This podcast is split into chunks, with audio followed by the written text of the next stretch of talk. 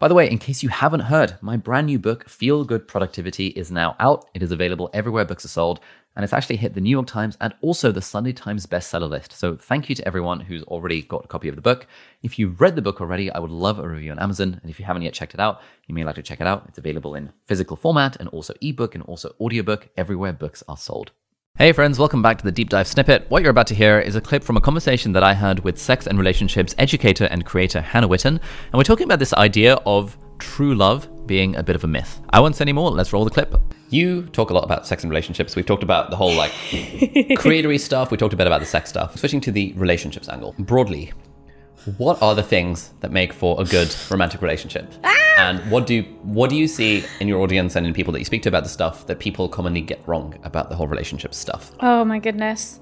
I feel like there there are just so many things because there's like so many like assumptions and and tropes and like ideas we have about relationships from like romantic movies yeah. and stuff when we then find ourselves in a like a serious romantic relationship. We're just like, wait, it's not like it's not like in the movies. Like, what's going on? Yeah. Um, so, what are the key differences uh, of movie versus IRL? One myth that I always enjoy busting is that love does not conquer all. You know, we have this like romantic notion that love conquers all. If two people like truly love each other, they totally are in love, like respect each other, like their like interpersonal relationship is just magnificent, right? That whatever hardships are thrown at them throughout their life, their love will be able to see them through okay. and they will be able to like stay a couple and stay in love and stay together throughout it. I disagree. Okay. I disagree. I think there are a lot of just like practical life factors that, uh, however unromantic it sounds, can contribute to a relationship working out or a relationship ending. Uh, and that could be things like distance, could be things like work, could be things like your belief systems and mm. values, could be things like sickness uh, and health, could be financial. People re- often forget to talk about money mm. in relationships, um, and that can cause huge rifts.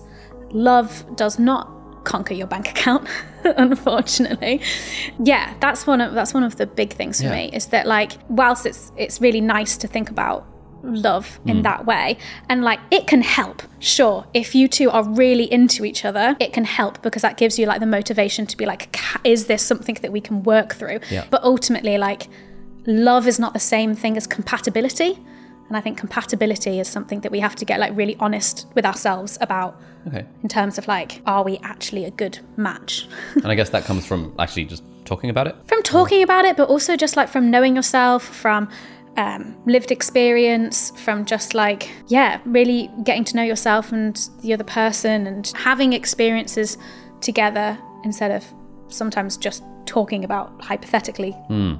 having experiences together. Well, what, what uh, yeah. like like going on holiday together and things like that, or that could be a huge yeah. one. Like you might really love someone, and it turns out that you can't live together, mm. but there are relationships um, living apart together where like two people are completely in love and they manage to find like a structure and a system that works for them where mm. they hmm. don't actually live together but they're in like a very loving long-term relationship. Yeah. That's maybe like one of the other things is that like we have this idea of relationship stages, right? Oh, I think there's a book or or or maybe it's a blog post, I don't know, but maybe it's a book that I haven't read, but I just like hear a lot of people talking about, which is like called riding the relationship escalator or something. Oh, okay. Where it's just like you start dating someone, you get on the relationship escalator together, and then you're just riding it. Like mm. you're not actually in control. Is it escalator or elevator? Who knows?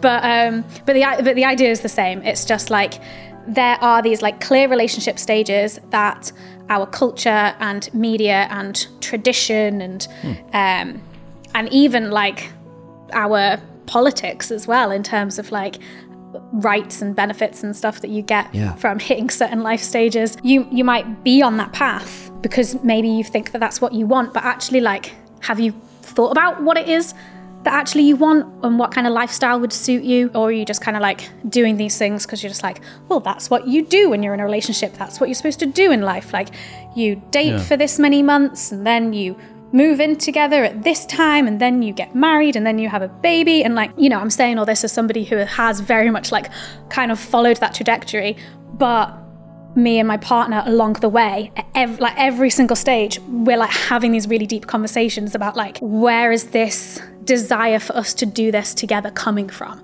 Hmm. Like is this something that we just feel like we should be doing because that's the next logical step Yeah. of our relationship and that's just what people do? Or is this something that we as individuals but also as a unit like is this something that's important to us? And like along the way just like at every single thing just being like is this something we want to do and actually drilling down to like why hmm. and that's something that you say a lot and i think a lot of your videos is just being like ask yourself why ask yourself why again Yeah. ask yourself why again and that like doesn't just apply to like work goal setting but like personal hmm. relationship goal setting as well for sure Yeah. Like, why do I actually want this thing? yeah, and and there will be an element of like, oh well, it will make my parents happy, right? And you can choose to listen to that. Yeah. But you could also choose to ignore it if it's going to make you miserable, right? Yeah, one of my one of my big whys for the whole relationship thing is I often I've heard a bunch of studies referenced rather than kind of read them in their in their original state that basically say that your happiness in life correlates quite highly with the strength of your kind of primary relationship. Um, have you come, come come across this stuff? Like, is that is that like a thing? Yeah, I think this is something that again, like similar to you, I think I've just like Yeah. come across it being referenced. But yes, like your primary relationship and your satisfaction within that primary relationship has a massive impact on your overall life satisfaction. That make that makes perfect sense to me. I don't know whether those things are talking about like romantic relationships because I I hear primary relationship and I'm like, well, what if your primary relationship in your life is with a friend Yeah. or with a family member or mm. or something? But I think that it would still kind of like hold true that premise of like, do you have like a person or do you have like Yeah. your people because that can absolutely impact your life satisfaction and again there's there's some other studies that I, again that i've seen like referenced and stuff which is like people with kids their general life their overall life satisfaction goes down um, which is so interesting to me because it's like the same people they'll it, like when interviewed it will be like oh my kids are the best thing that's ever happened to me and they bring Yeah. me so much joy but then when they're surveyed Yeah, if you're surveyed kind of day to day happiness. yeah, then actually their overall life satisfaction is actually lower than people without kids. Um, so there is like, I don't know, this cognitive dissonance for people with kids Yeah. where it's like you're going to be less happy, but also they're the thing that brings you the most joy in life. Yeah. So it's like, it's, it's an interesting one. I remember like reading something about that when Dan and I were like tr- trying, and I was like, "You ready for our life satisfaction to go down?" Yeah. Um, other things to be aware of, especially if you're like a um, straight woman, the, there's also stuff, and again, like I cannot reference the actual like studies and stuff, but I um, it's just things that I hear referenced, and I think maybe there's some of it in um, the book of Invisible Women. When a man and a woman marry each other, the man's life expectancy goes up, and I think his happiness goes up, and a woman's life expectancy goes down. and uh, yeah, and you're just like, ha, Interesting. literally marrying men is killing Yeah. us. I'm like, great. it's a sacrifice I'm willing to make. But with, with things like that, though, so that's all like very hypothetical, and like you're not necessarily going to like notice that in your actual interpersonal relationships. For me, as somebody who like finds learning about these things interesting, that's all, it's always something that I bring up with my partner. I'm just like, did you know? Yeah. just so you know, like kind of thing. But obviously, if that's not something that you would directly talk about in your relationship, it's still, I think, especially if you are in like a cis heterosexual relationship as well, just for me, it's really important being very aware of gender roles. And like, I'm someone who considers myself like quite aware of these things.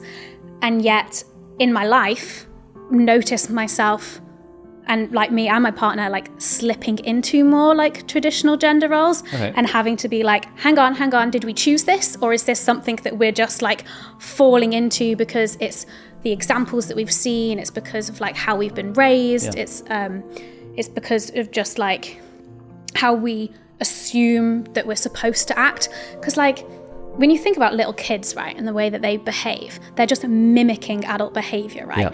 and i feel like that we're doing that through our entire lives. Mm. Like i'm someone who's almost turning 30 who's pregnant and about to have a kid.